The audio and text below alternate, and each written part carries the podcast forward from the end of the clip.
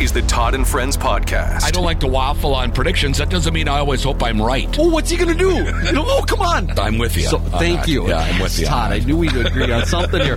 From the KWLM Sports Studio, with thanks to Heritage Bank, member FDIC equal housing lender. Here's Todd Burgaff. Actually, from Las Vegas uh, today, working remotely down here covering the Super Bowl for uh, KWLM and the Todd and Friends podcast. And we welcome Mike Grimm in to join us uh, this morning. He's made many of these road trips and and uh, working with remote equipment and so forth. And and uh, they can be a challenge once in a while, Grimmer. I've been putting out fires all morning.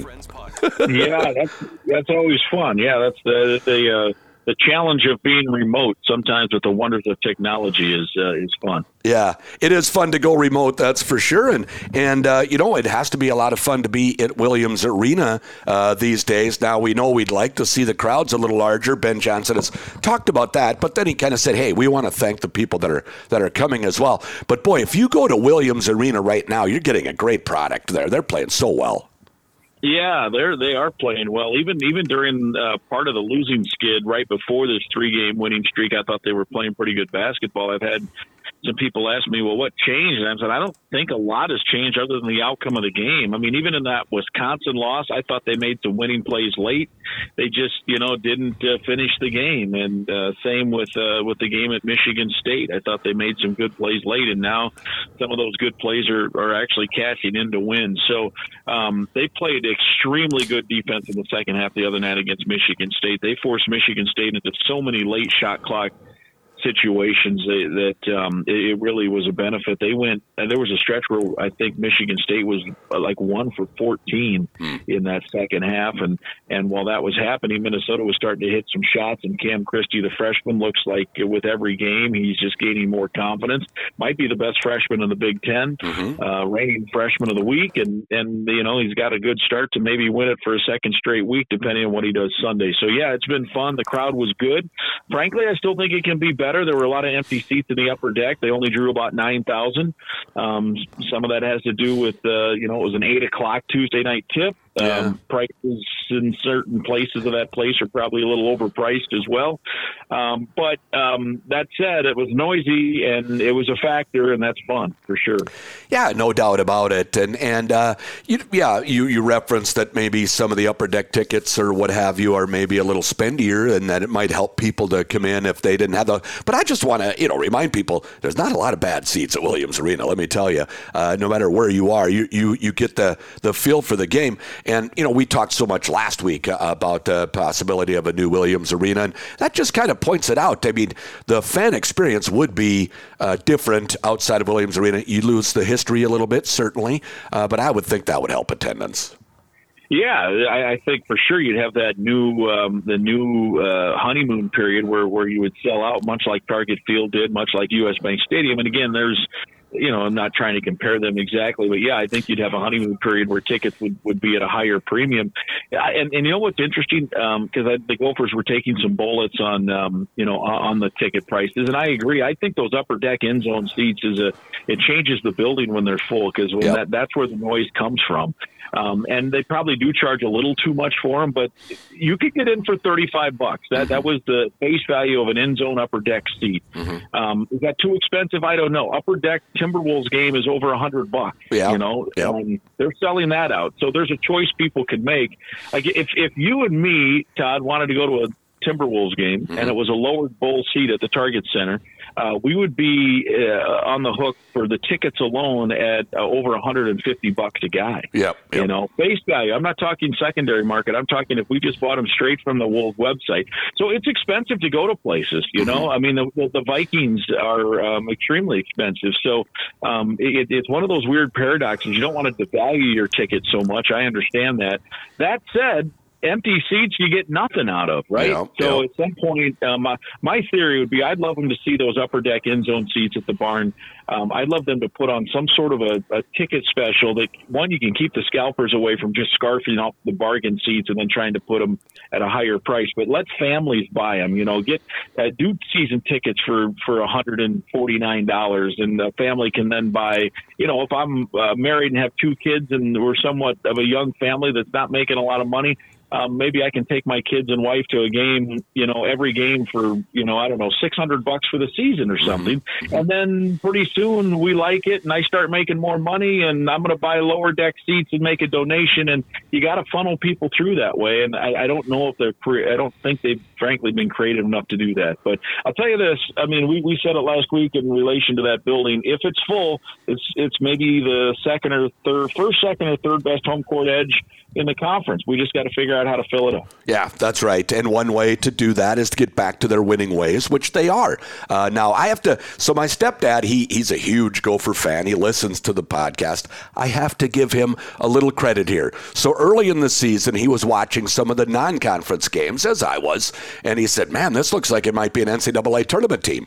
And I said, "Hold your horses there, just a minute. Yeah. Let's not go quite there yet." But now that's legitimate talk for the Gophers. It's getting there. It's mm-hmm. probably still a little early, but you're 100 percent right. What they've done is they position themselves, and, and your and your uh, your father-in-law, yeah, stepdad, yep, Stepdad. Okay, yeah, uh, you're right. It, um, he, he's right. They, they, the win the other night against Michigan State was their first quad one win. Mm-hmm. Um, they're going to need more than one quad one win to get in. They have opportunities. This Sunday at Iowa was a quad one win opportunity, very, I think, a very winnable game. So you, if you can stack that one in, that's good, and that would get you to seven Big Ten wins. Um, and and they're in the 80s right now in the net ranking, and that's not the end all and be all, but there's not going to be many at-large bursts, if any, from the 80s. So you got to keep winning. But mm-hmm. look, if you're a Big Ten team, look, and I don't know where they'll finish, but for the fun of it, let's say they get to 11 wins or 12 wins in the Big 10 mm-hmm. uh, you know that that's going to put them in the 60s or 70s, um, which traditionally that wouldn't be that wouldn't get you in. But man, are you going to leave out a Big Ten team that has 11 or 12 conference wins? Uh, you know, I think it'd be hard, hard. And, you know, is it impossible to get there? I don't think so. But I, I think you know, I, I think obviously there's work to be done. The the metrics aren't great right now for them because they played a poor non-conference schedule competition wise, and the Big Ten isn't what it has been in the past in terms of opportunities for a bunch of wins. There's a lot of quad three games this year in the Big Ten, and that hasn't always been the case. So the the metrics part of it will be interesting. But you're right. They what they've done now, um, if nothing else, right, Todd? What they've done is they put themselves in a position that we've got some meaningful games coming up here in February, and mm-hmm. Canada we haven't had that for a while. Talk about the non-conference schedule a little bit. Was that put together to intentionally to be a little softer because the program had been struggling, or is it just kind of how the chips fell? I think there was. Pro- I don't know the answer to that, so I'll, this is a speculative answer mm-hmm. on my part. I think there was likely a thinking that they just needed to get wins. Like, mm-hmm. like let's build confidence. This is a young group. Um, these sophomores got a game that were that took their lumps last year. We can't have them go through a tough non-conference and take their lumps and still be questioning themselves heading into the Big Ten season. So I think that was part of it. I also think when they added the Missouri game, they didn't. Well, one, they lost that game, even though they outplayed Missouri for 38 of the 40 minutes. They, right. they let it leak away. Um, and Missouri's now 0 and 10 in the SEC. They're not a very good team. So when they scheduled that game, I think they probably figured that would be a harder game. Uh, and, and certainly a game that um, would wouldn't end up being a quad three loss, right? If you're going to lose that, you're hoping there'd be a, you know, a quad two or a quad one, and Missouri just hasn't turned out that good. And San Francisco, and I was thinking about this yesterday, that San Francisco lost. They lost that game by 18, and San Francisco's been just all right in that league. We thought at the time, hey, this could be a tournament team in San Francisco, um, and I got to believe if those two teams played tomorrow, Minnesota not only would be favored, but they'd handle that San Francisco team. It's a totally different feeling Minnesota team now than it was back in whenever that was. That was the, the Sunday after Thanksgiving, way back in November, and even the Missouri game. Right, mm-hmm. I, I, mm-hmm. think that Minnesota would win that game now, but maybe you have to go through. I think uh, you know Ben Johnson's talked about. It. You got to go through some of the some of those experiences with uh, with new players and young people and guys that haven't been through the Big Ten before and. Um, and I think the fun part is you definitely are seeing growth with with almost everybody on the roster. When you're talking about quad one, quad two, quad three wins and losses, what exactly does that mean? Yeah, so the net it's a, it's a metric. The net ranking is is a formula, and it's based on a bunch of stuff. Part of it's a predictive measure that, based on your past games and your past efficiencies in offense and defense, I'm simplifying a little. Um, um, this is how you should do the rest of the year. So it'll project what you uh, are going to do based on what you've done, and and it also then will will factor in um, you know, who you've beaten, uh, the competition level, the record of the opponent's opponent, all that stuff. Um, and then what they have is and so what you have is they're separated by quadrants, one, two, three, and four, and it's kind of a rotating scale. So if you are on the road, you can play a team that's ranked in the top 75, and that becomes a quad one win. That's why this weekend at Iowa, who's around 60, that's a quad one win. However, because Iowa's around 60 when they come to Williams Arena, as they did a couple of weeks ago, that becomes a quad two game.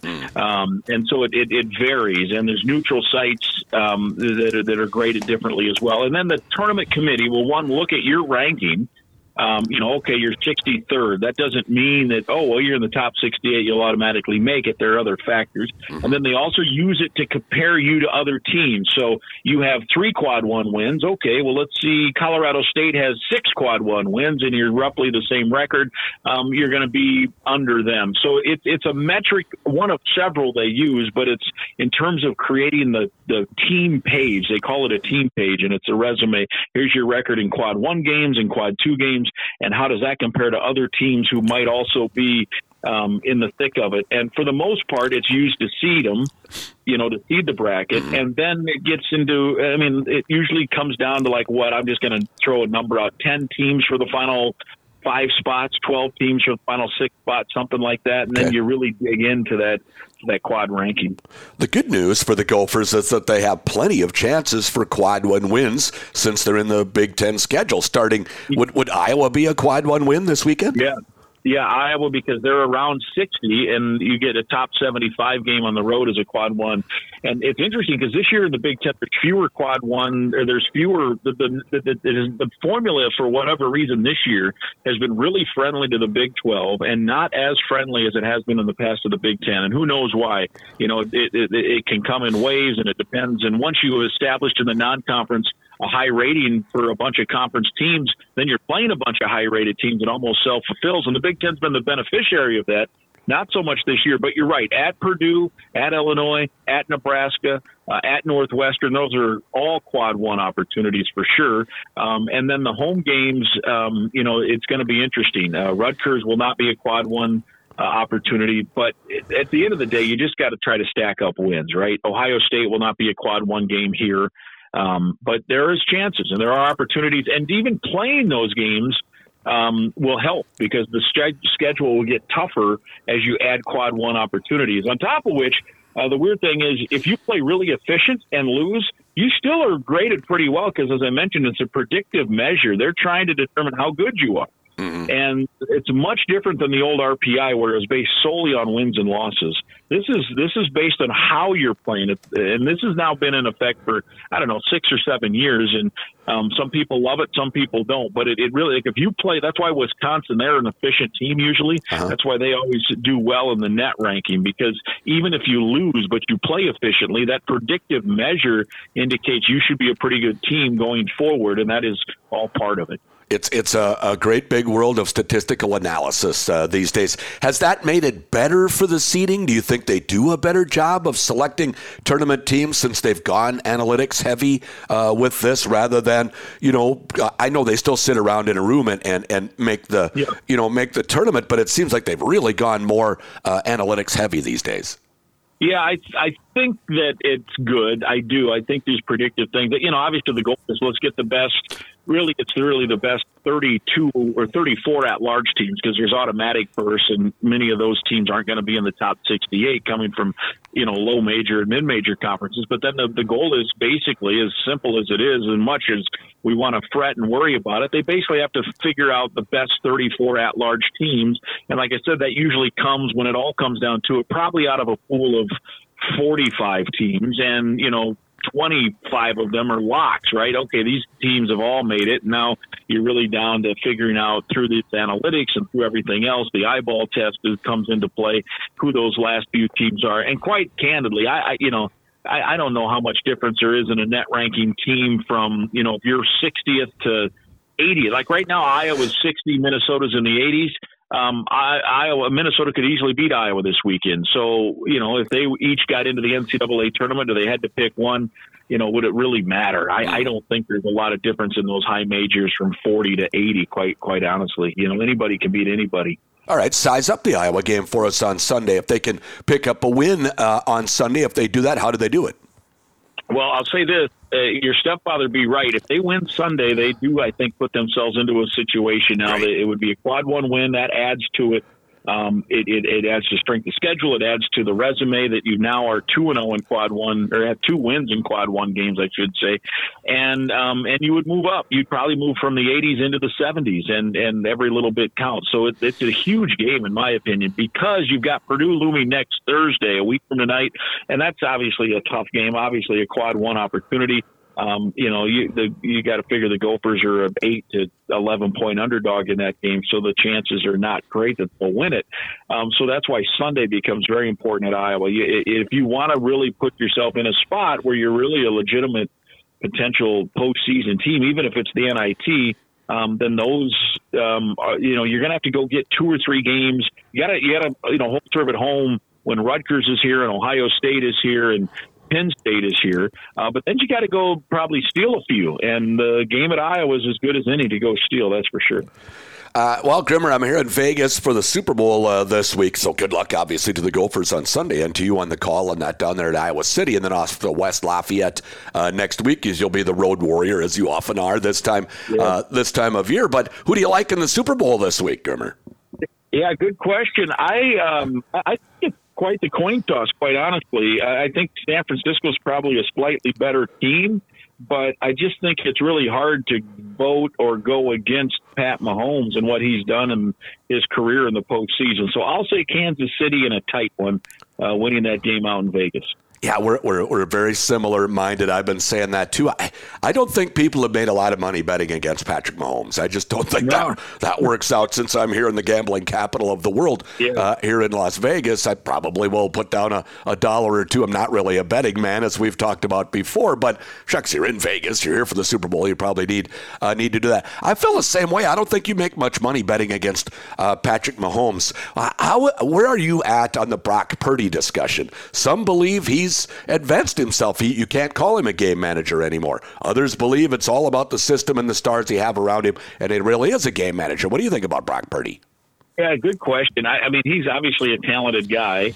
Um, I think he's more than a game manager, but I also think it was probably a little lofty to consider him an MVP candidate. Yeah. Uh, when you had Lamar Jackson and Pat Mahomes and even his own teammate, right? Christian McCaffrey and Deebo Samuel have been really good. I mean, Ty, Tyreek Hill down at Miami had a great year. There's others, I suppose, in that mix, but, um, but yeah, I think I think he's more than a game manager, and um, I think if he makes a couple of bad mistakes, that probably cost him the game. So he's very important with what happens. We saw him in Minnesota in that Monday night game.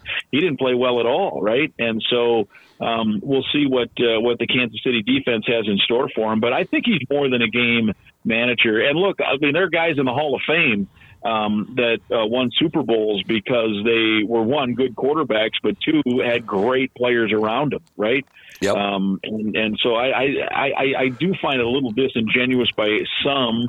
I don't know how you feel, but I find it a little disingenuous by some that suggests that he's just a game manager and he's mm-hmm. only the product of you know, I can go through a whole bunch of guys that um, you know that were around great players and won Super Bowls and were were very good quarterbacks. You're not going to be you know, you're not going to be no good and be an NFL starting quarterback in the Super Bowl. But you know, there's you know, there's a difference between Brad Johnson, who probably was a game manager when he won a Super Bowl for Tampa mm-hmm. Bay, mm-hmm. or Trent Dilfer won a Super Bowl. There's some been some very mediocre quarterbacks.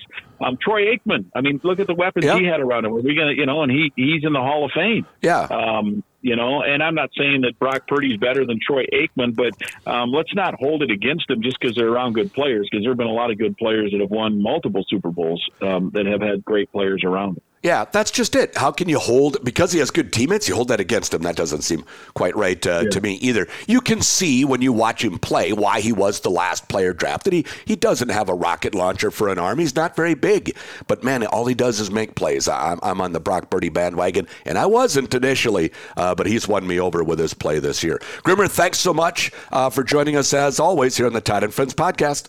Yeah, I always enjoyed. I'm a little jealous. Uh, you have fun out there now. I will. Uh, Vegas uh, for us today. Uh, the Todd and Friends podcast coming to you live from Las Vegas. Uh, it's brought to you by Heritage Bank, member FDIC, an equal housing lender.